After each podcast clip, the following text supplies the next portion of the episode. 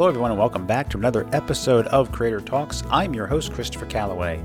Well, I have my first returning guest on the podcast today, Jim Zubkovich, also known as Jim Zub. He returns. See, it wasn't so bad. He came back. And it's been a while since I've talked to Jim. It was, oh geez, it was like seven months ago that we first talked about Glitter Bomb. And he's back now to talk about the return of Glitter Bomb, the Fame game, written by Jim Zub and drawn by Djibril Morissette-Phan, a new hot and up and coming artist working with Jim on the book, providing the lush illustrations. I really hope you had a chance to read the first series or catch it in trade paperback because it's the same returning artist, same returning writer, same creative team on this book, and it is fantastic. I read a copy last night. Boy, I can't wait for you all to get a chance to read this as well. So, Jim and I will talk about the book and what horrors we can expect to see. Also, we're going to talk about Gen Con 50. Jim was there a few weeks ago, and he's going to talk about his experience at Gen Con 50 and why he was there. Also, Jim was at the Royal Cinema, and I'm very interested in learning more about the cartoons and serials that were there. And also, we're going to talk about The King, Jack Kirby. This would have been his 100th birthday this month, this past Monday, and I'm going to find out how he influenced Jim as a writer. And we share our memories of Jack Kirby comics that we both enjoyed. So, without further ado, my interview with Jim Zub here now on Creator Talks.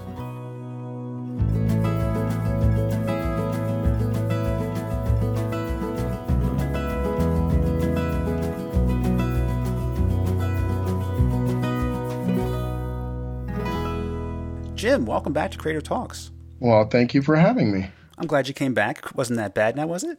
no, no, of course not. Things are good. It's been a while. It's been uh, like seven months. I think it was the end of January that we first talked. Was it? Yeah.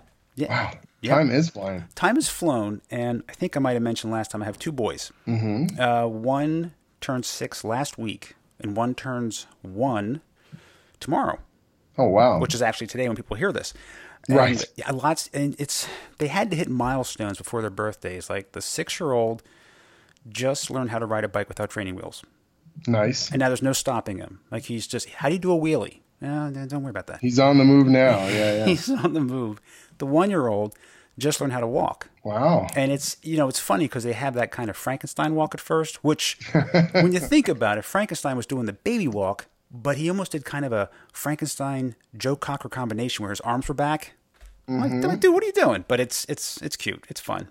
It's just the way it is. Yeah, yeah. So he gets his grounding there. you recently went to Gen Con 50 mm-hmm. a couple weeks ago. And now, were you there uh, for part business to promote D and D Frost Giants?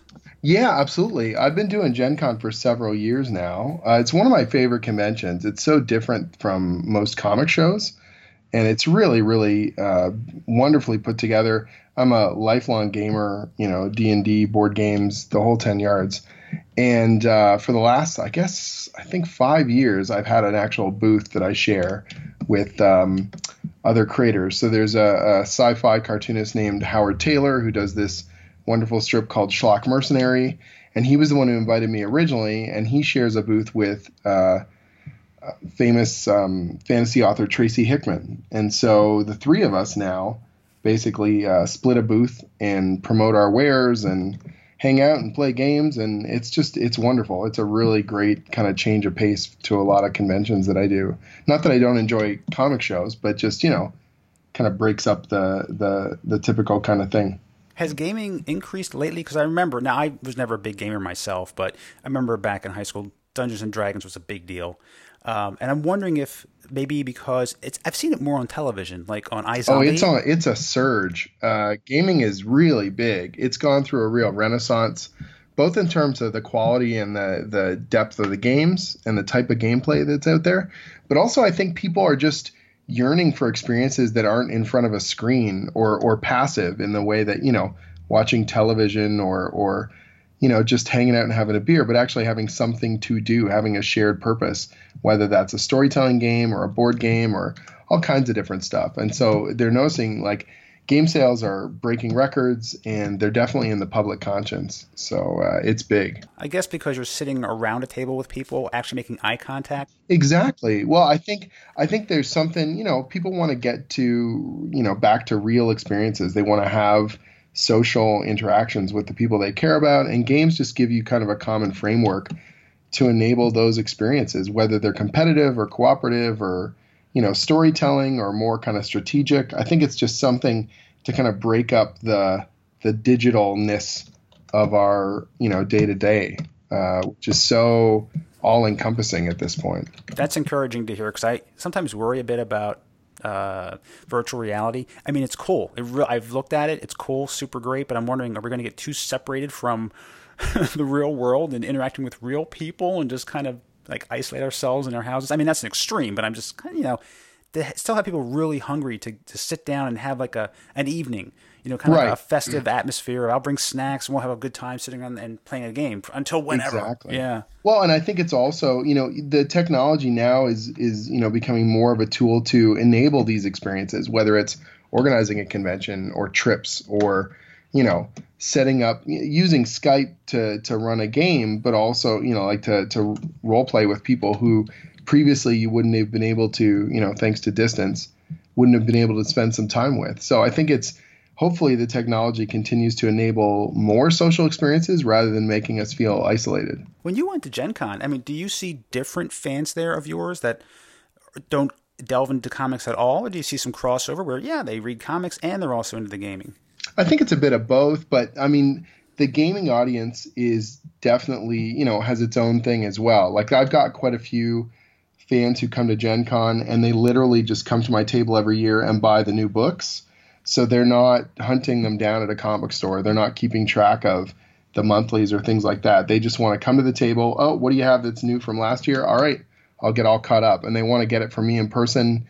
They want to have that little interaction. And, uh, you know, chat about what's new and whatnot. And so that's very much it's great to be able to to engage that audience, particularly one that's not necessarily going to a comic book store, and turn them into comic book fans.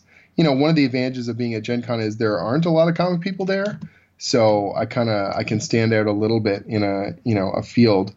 You know I do well at comic shows as well, but it's nice to be really kind of a different be able to offer something compatible. You know, obviously I'm doing the D&D comic. I've done a lot of fantasy stuff. So it's definitely in in the gamer wheelhouse of the people that are there at Gen Con. But, you know, different enough in terms of format and and the type of stuff that I'm offering that I can thankfully stand out. Would you tell me a bit about the uh, Frost Giants miniseries? Because I think issue five was due to come out eight thirty. Yeah, yeah. So um, it's the third miniseries I've done for Dungeons and Dragons. I've been writing the comic series since the fifth edition of Dungeons and Dragons launched, uh, and it's been a ton of fun. And you know, like ten year old me is still kind of uh, amazed that this is all happening because uh, I love D and D so much, and so I get to uh, really do some new adventures with a, a, mixture of heroes. So some of them are kind of famous from this uh, very popular video game called uh, Baldur's Gate that was released in the '90s. And um, I also get to add to that cast with a bunch of new characters and take them on new adventures. So if you're a fan of the old video games, you get to check in with some of these characters. And if you're not, you just get a classic kind of fun uh, D&D adventure. And so the first miniseries we did was called Legends of Baldur's Gate. And uh, it was a ton of fun. And that went over really well. So they asked me to come back and do another one. And so I tied it into this kind of gothic horror setting called Ravenloft that's really famous in the Dungeons and Dragons canon, and uh, got to take our heroes and sort of put them into this dark, desolate kind of place and and see how they bounced off of it. And the latest one is called Frost Giants Fury, so it ties in with a major adventure that's happening in the D&D world where the giants are kind of on the march and causing trouble for humankind and the other races. And so our story isn't the exact same one as the adventures that uh, go on sale, but it's all kind of uh, adjacent to it. So people get themselves into the mood and yeah, whether or not you're a if you're a D&D gamer, obviously you'll get a lot out of it, but if you're not, you still just get a nice kind of fantasy adventure and tell a fun story and get your uh, get your sword and sorcery on.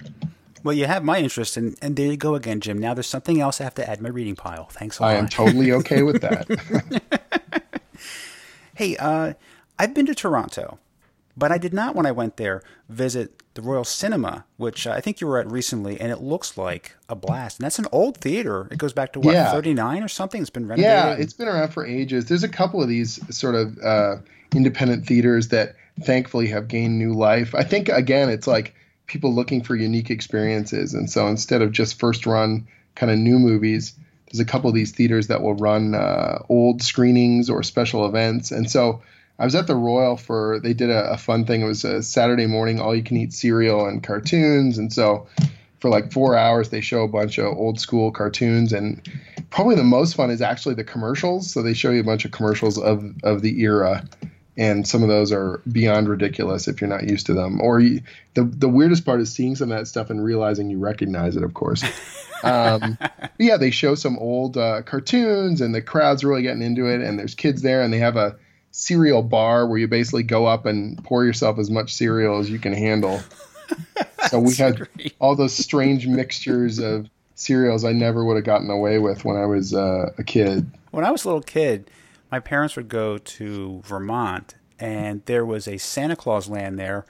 And one of the things they would do is we'd all go into like this little classroom, and they would show cartoons, like Looney Tunes. Oh, Tunes. nice. Yeah, yeah. I'm sure it's probably still there, but that's great cereal bar too. Wow. Yeah, yeah, it's a nice little addition. So it was fun. You know, you see a lot of, um, you see some older people checking it out, kind of middle aged people like myself, sort of getting nostalgic. But there were tons of kids there too, and you know, the stuff's universal. Like people, these cartoons, a lot of them still hold up. They're tons of fun, and the ones that are bad. uh, You know, having the audience there kind of makes it better because we're all sort of laughing along at how corny they are and, you know, your memories of them and whatnot.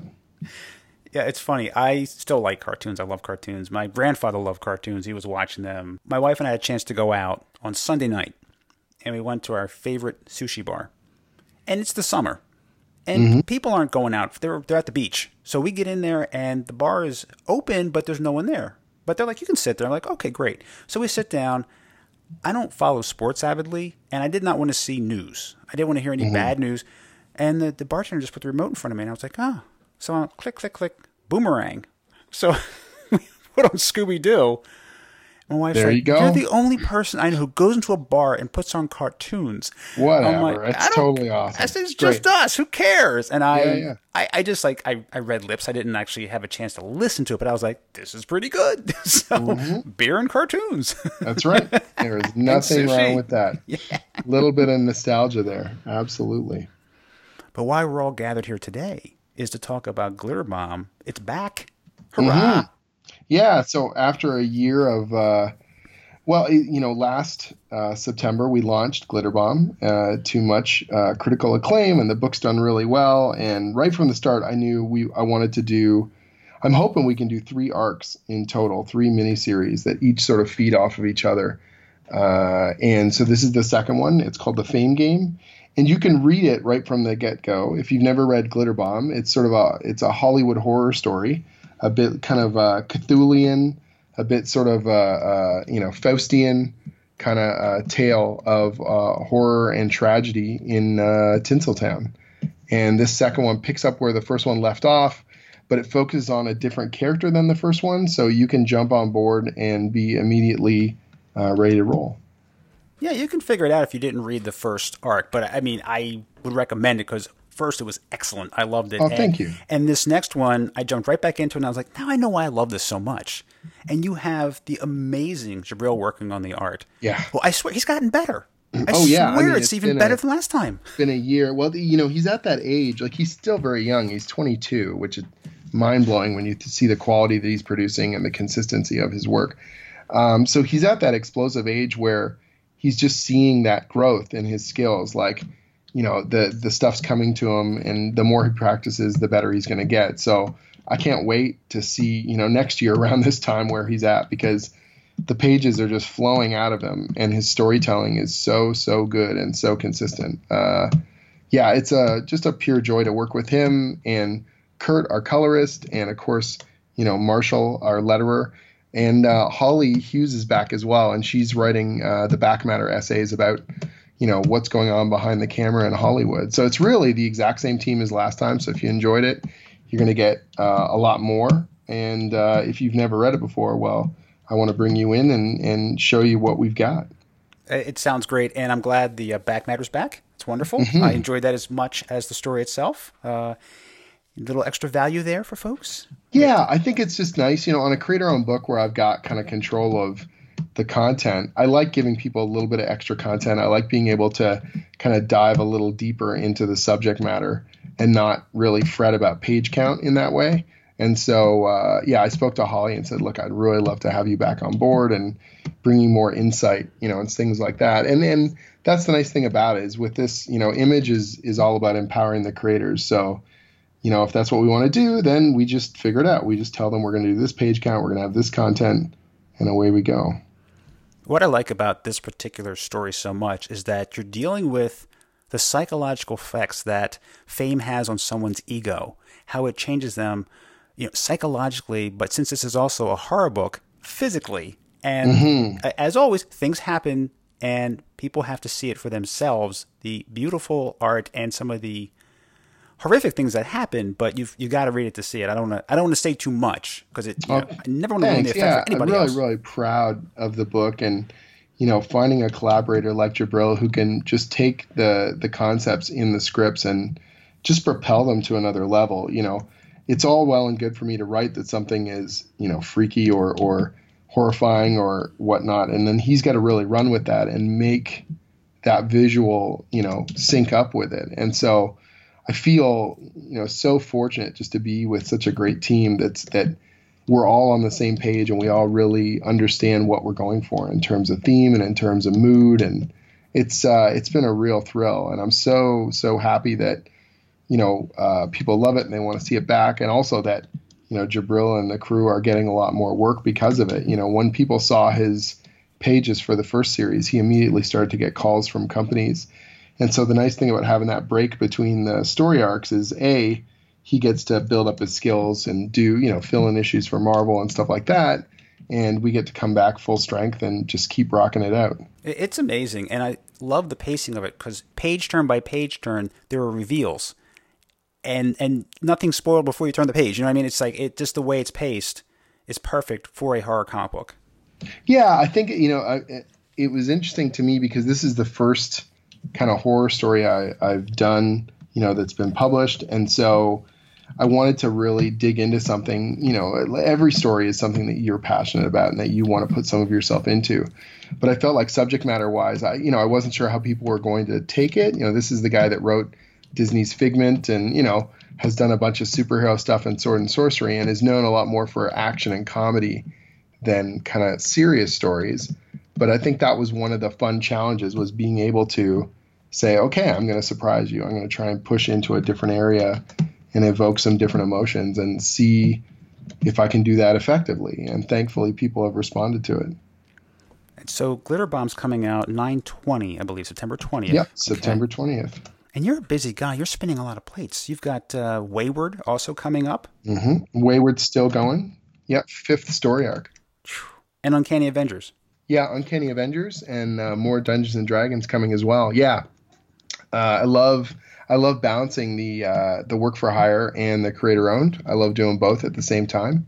So uh, yeah, I mean, doing Avengers is just phenomenal. It's such a thrill to work with uh, such a great cast of characters. You know, Uncanny is a really neat book because it's kind of at the cross section of a lot of different aspects of the Marvel universe. There's like, you know, there's mutants and it's the Human Torch is in it because the current Fantastic Four is disbanded, and we've got the Wasp and we've got Rogue and we've got, you know, uh, as of the issue today, we've got Scarlet Witch and Quicksilver, and it's just a really fun group of characters, and they're all kind of disparate in terms of their motivations and what brings them together. And so I get to, you know, really play with such cool little bits of the Marvel universe and then also do my creator own stuff. And so, you know, they, they kind of scratch different itches. And the Avengers, well, that segues into something I want to talk about, especially mm-hmm. this last day of the month of August. Jack Kirby, it would have been his 100th birthday this month. I think Monday would have been his actual birthday. That's right. Um, and, you know, of course, he had a lot to do with the Avengers. And I, I understand the story goes that the reason why that book came about when it did was because Daredevil number one was late. So Jack had to jump in and do something else and get it out there in the market, and Avengers came out. It's funny how sometimes those, you know, weird, yeah. just mother of necessity kind of things turn into something big. Yeah, and standing back now, I didn't know that at the time. Of course, I wasn't buying it at the time, but even when I read the books, I didn't know I needed this stuff. It was just like, cool, sure. great. But, you know, uh, he's just an amazing artist, and I first saw his work when I was younger, and it was through the like Marvel's Greatest Comics collections. Mm-hmm. And I would buy my new comics on the newsstand uh, or at the 7 Eleven and buy my new Fantastic Four. But I was just as excited to get that reprint of Fantastic Four drawn by Jack Kirby. Nice. Just because I, to me, it was all new. Right, right. No, exactly. I was in the same boat. I was collecting Amazing Spider-Man, and I was buying Marvel Tales mm-hmm. so I could get some of the older issues and, and fill in my collection. Oh, we were so lucky back then. it was so, yeah. it was so much fun. You were getting like double the dose and seeing the masters at work, and it was really cool to see Kirby come back to Marvel because I I like DC, but I was never brought up on DC per se. Mm-hmm. You know, I, I, saw Batman sixty six when I was very little. I'm, I'm told, um, and Superman cartoons. But what I first read, the first cut I had was Marvel. So I've always had a connection to that. You know, when I go to see a Marvel movie, having read Marvel comics for 40 years, I get choked up when I see certain things because it it's means. so mind blowing yeah. now to think about. I mean, the movies are just it's it's brain busting to me. When I was a kid, I wanted like one good Spider-Man movie that would have like fueled me for a decade. You know what I mean? Like right. that was all I needed. The idea that we would have a crossing universe of movies coming out in such ludicrous numbers that I can barely keep up with them. I mean, it's just wild. The DC movies, the Marvel movies, all of it. Just the fact that we're living in this, you know, comic book kind of media golden age. It's uh it's a little surreal. It is, yeah. Because growing up, they there were some things, but there were nothing like we have now. And the fact they're pulling so much from the comics, little Easter eggs and nuggets that mean a lot to me because I read the books for years and years and years. So there's there's that emotional connection to it as well. Oh, it's, absolutely. It's like watching any series. Like you watch it season after season. You're vested in the characters. You know, it's you've watched them not through a binge watch, but over time, and it means more. It's kind of hard to recapture that feeling without having spent time with those characters over years as you grow and change. Right, absolutely. You know, and it's funny too that the um, the longer it goes, I think the more um, the more experimental they're getting in terms of trying different things out. And you know, speaking of Kirby, you look at Thor Ragnarok and the Kirbiness of it, mm. the cosmic feel, the the crazy chunky architecture and tech and everything. It's really they're embracing that kind of Kirbyism of Marvel and just running with it, which I'm really excited about. I can't wait to see that on the big screen. Oh yeah, me too. Definitely, I'm going to be there for that, and that's when it's the experience of going to a theater. That's something I plan for. Get the mm-hmm. sitters, and because I, I, do want to be in a theater for that. Totally different experience. I can catch up on things watching DVDs or you know streaming, but I definitely want to be in a theater for big events like that. Yeah, absolutely. You know, and it, what's nice is is I think the fact that people can you know come back and discover you know Kirby that they can discover kind of the incredible action packed you know bigger than life kind of artwork that still holds up like that still has this just unbelievably dynamic quality and is instantly recognizable yeah those books always struck me when I was growing up. I like all of them, but when I would open one up and it had Kirby on the inside, I was just thrilled. And you know, I grew up reading his older stuff, you know, inked by Dick Ayers, Chic Stone, Vince Colletta. Um, but he came back in the 70s, and I was still buying comics at that point, and I was lucky enough to be buying them from a 7 Eleven or, or a drugstore. And one that really just jumped out at me when he first came back to Marvel after working for DC for a while was Captain America Mad Bomb. Oh, yeah, just crazy stuff. Crazy. And you can see the, uh, that's, you know, when he's really kind of blowing it all out. Like there's no stopping him in terms of big ideas and wild page layouts, but never like lacking in storytelling. You know, sometimes I'll see artists nowadays who do wild page layouts and I have no idea where I'm supposed to be looking. But on a Kirby page, that doesn't really happen. You've still got that focus. Oh yeah. Yeah. And I remember that series. I if I recall correctly, I think issue number 200, which was the finale of the Mad Bomb storyline, mm-hmm. came out July 1976, like the bicentennial. Wow. I'm pretty sure that's the month it came out. I was like, wow, they really timed that just right. You know, I'm right, sure there was right. no accident. You know, Captain America. And he took it from there. I mean, he was doing a lot of covers for Marvel back at that time as well. which I love those. And he did some stuff. Now, some things were kind of, they didn't quite work with me so much. I mean, mm-hmm. they, like, like Black Panther was really like wild for Black mm-hmm. Panther. It wasn't what I expected, but but he's really good at that sci-fi, uh, cosmic adventure, Kirby. Right. And 2001 was great. Oh yeah, just and it seemed again like it like the page couldn't contain it, like mm-hmm. it was just erupting off the page. And out of that jumped Machine Man. Right. Oh man. Yeah, Machine Man was great. Because I, cause I still have, I'm lucky to still have all those comics that I bought from the 7-Eleven. Not, I mean, I didn't buy these at conventions or online. These are the ones I actually went in, I plunked down my quarter or 30 cents and I bought. And I know you're a fan of the Eternals.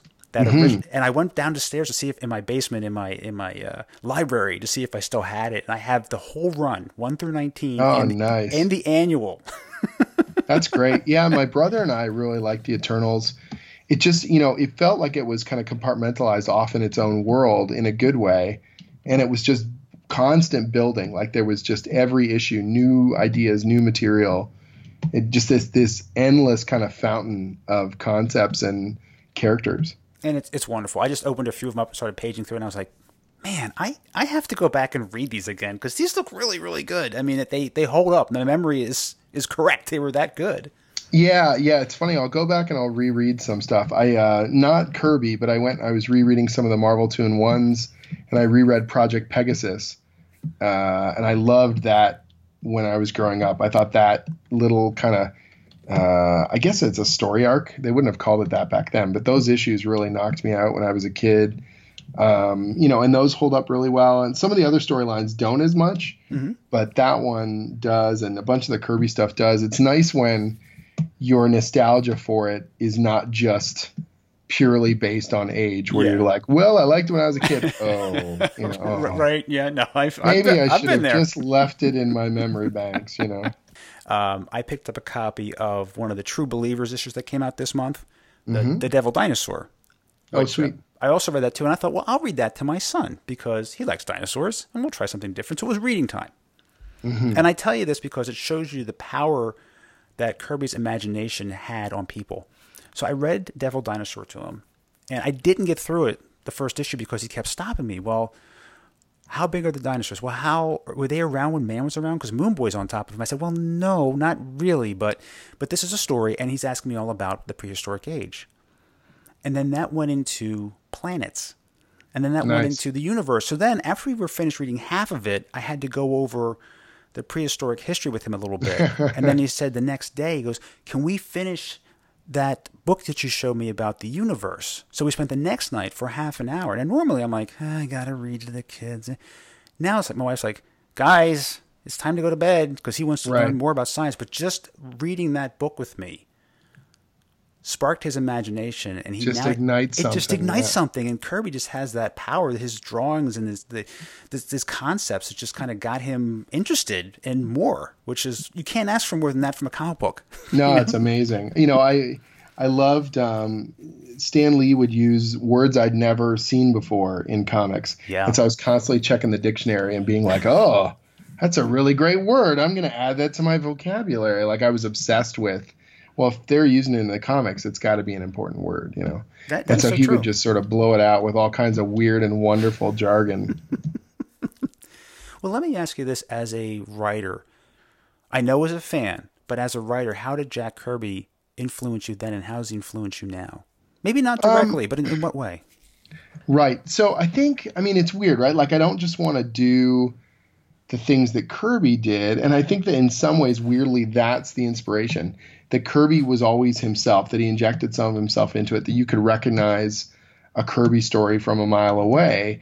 And it's like, I don't want to fall into a rut, but equally, I want to do what I do well. And I want to be proud of, of my strengths and really kind of lean into them, you know, as much as I can and be my own storyteller, be my own creator. And so I think, you know, Kirby, if, you know, the stuff feels fearless. When he's at his best, he's really doing the stories the way he wants to and trusting in his storytelling instincts. And so it's something where I go, okay, you know, I feel like this is the right choice. And obviously, you know, you got to choose which hills you're going to die on. But when I'm talking to my editor, like I want to say, okay, here's why I'm doing this. It's not just a random thought. It's not just a, uh, uh, you know, uh, a whimsy. Like I've got a plan, and this is where we're going with this. And I think emotionally, I can really make this resonate.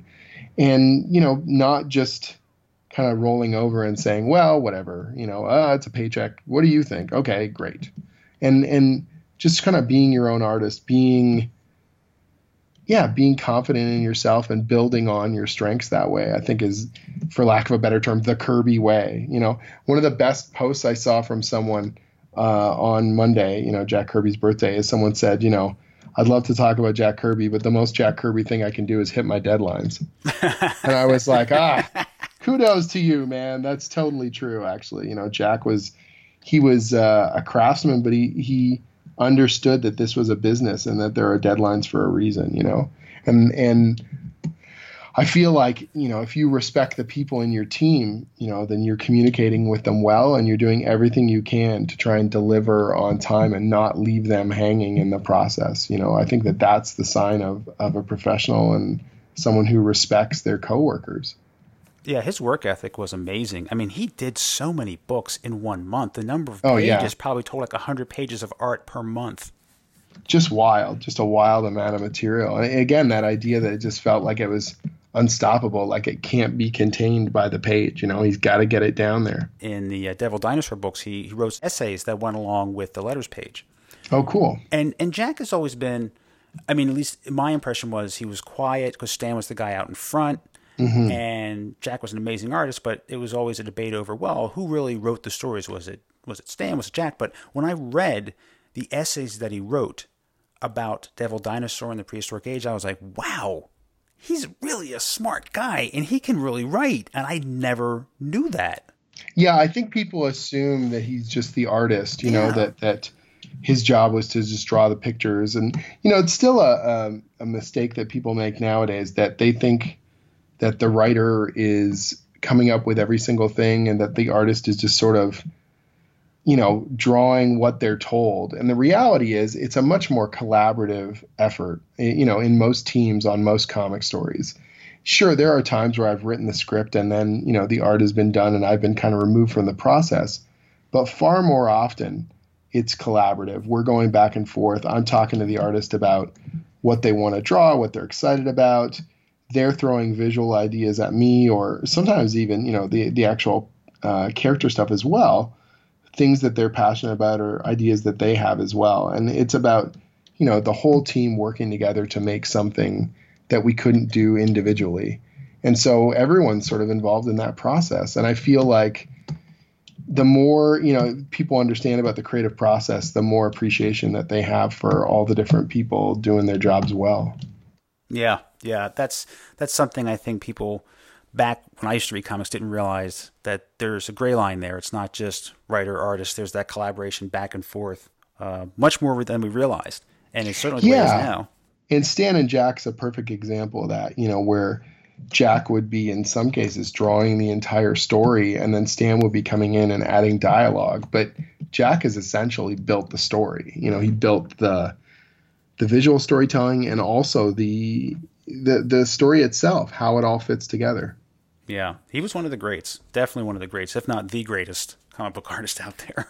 yeah, yeah, and I think what's I think a lot of people just take for granted, you know, what Jack did because they're seeing iterations and you know built upon the foundation that that Stan and Jack put together. So if you're not reading the original or you look at it and you go, well, that's kind of hokey or that's sort of corny or whatever, you're like, yeah, but they're trailblazing the whole time. They're coming up with, you know, dramatic sensibilities for these characters, or they're, you know, the feet of clay kind of stuff where they're giving flaws to these superheroes who were previously practically perfect. And I think that that, you know, dramatic sensibility and that kind of storytelling sensibility, it informs everything that we do nowadays. It informs obviously the movies and everything else, but you know, it, it's it's going to carry on, and and that's really the legacy of Jack Kirby is that his imagination is just bigger than and you know cannot be contained even by his life that it's going to carry onward in a really amazing kind of legacy absolutely it changed everything well jim i know you're really busy so i'm not going to keep you much longer just no uh, again to uh, welcome you back with Glitter Bomb. Wonderful. The Thank Fame you. game, 920. Wayward's coming back. And also, there's something else I understand. Now, I live in Delaware, Mm-hmm. and not too far from me is my local comic shop. And I understand, I was talking to them this week, you're going to make a Skype appearance or something there for their ladies' night coming up. Yeah, so they've got a uh, a comic group that's going to be doing a glitter bomb reading, and then we're going to do like a Q and A kind of over Skype. So that should be a ton of fun. That's great. No, that's a wonderful shop. Uh, you know, Sarah and Titus are great owners, and they they take care of the customers. They've built a real community there because they have those meetings for they have ladies' night, uh, all the teen night. They have all different kinds of events like that to really get people involved and talking about the books. Oh, good. I mean, community is so important with this kind of stuff. Absolutely. Yeah, have you done one with them before? That's a good question. I've done a few of these, and I can't remember if I did one with them or not. I think I did actually. So I've done three or four of these, and so sometimes I can lose a little bit track in terms of was that the Sure. store I did or was it a different one? But I think I did because they were reaching out and saying that, uh, you know, I, I'm pretty sure they said the last one we did went well and they want to do another one. So Oh, no doubt, you'll have fun. yeah, it'll be great. Everybody will. Well, Jim, thanks so much. Uh, is there anything else you wanted to share before we wrap up? Um, just you know, keep an eye out for stuff I've got in the next month or so. I think they're announcing my next Marvel project, so it should be before New York Comic Con in any case. Ah, And I am incredibly excited about that. Can't wait for people to see what we've got in the hopper for uh, for 2018. Well, I'll keep my eyes open, and when I see that, you know, maybe we'll get back together in 2018 and talk about it. Talk the talk, that'd be fun. All right. Thanks so much, Jim. All right, take care now. Thank you for listening to this episode of Creator Talks. The podcast is available on iTunes, Google Play, Stitcher, Podbean, and YouTube. If you like what you hear, please rate and review on iTunes and Stitcher. Don't miss a single episode each Thursday. Subscribe, it's free. A new interview will be available each week, and sometimes there'll be a second, maybe even a third interview that week. You can send me feedback and comment on social media. I can be reached at Creator Talks Pod, that's at Creator Talks Pod on Facebook and Twitter. I'm also available on Instagram, Creator Talks Pod. There I will post pictures while I'm on location, as well as my Saturday Silver Age or older and Sunday Bronze Age Spotlight comics from my personal collection. Don't forget to visit my website, CreatorTalks.com. There I have listed the latest episode on the homepage, plus a playlist of all the episodes to date that you can listen to online or download. In addition, on the site, I will be posting my recommended reading picks as well as written interviews with creators. Also, on my YouTube channel are video interviews with creators on location at comic conventions and elsewhere. I know you have a lot of entertainment to choose from and a lot of podcasts to choose from as well. And I thank you for making the time to listen to this one, your best source for comic book writers, artists, and creators. There are more interviews in the works, and you never know who it might be. It is my distinct honor and privilege to speak to these creators and bring you those interviews each week. I'd like to thank my executive co producer, who makes this possible, Mrs. Calloway. That's all for now.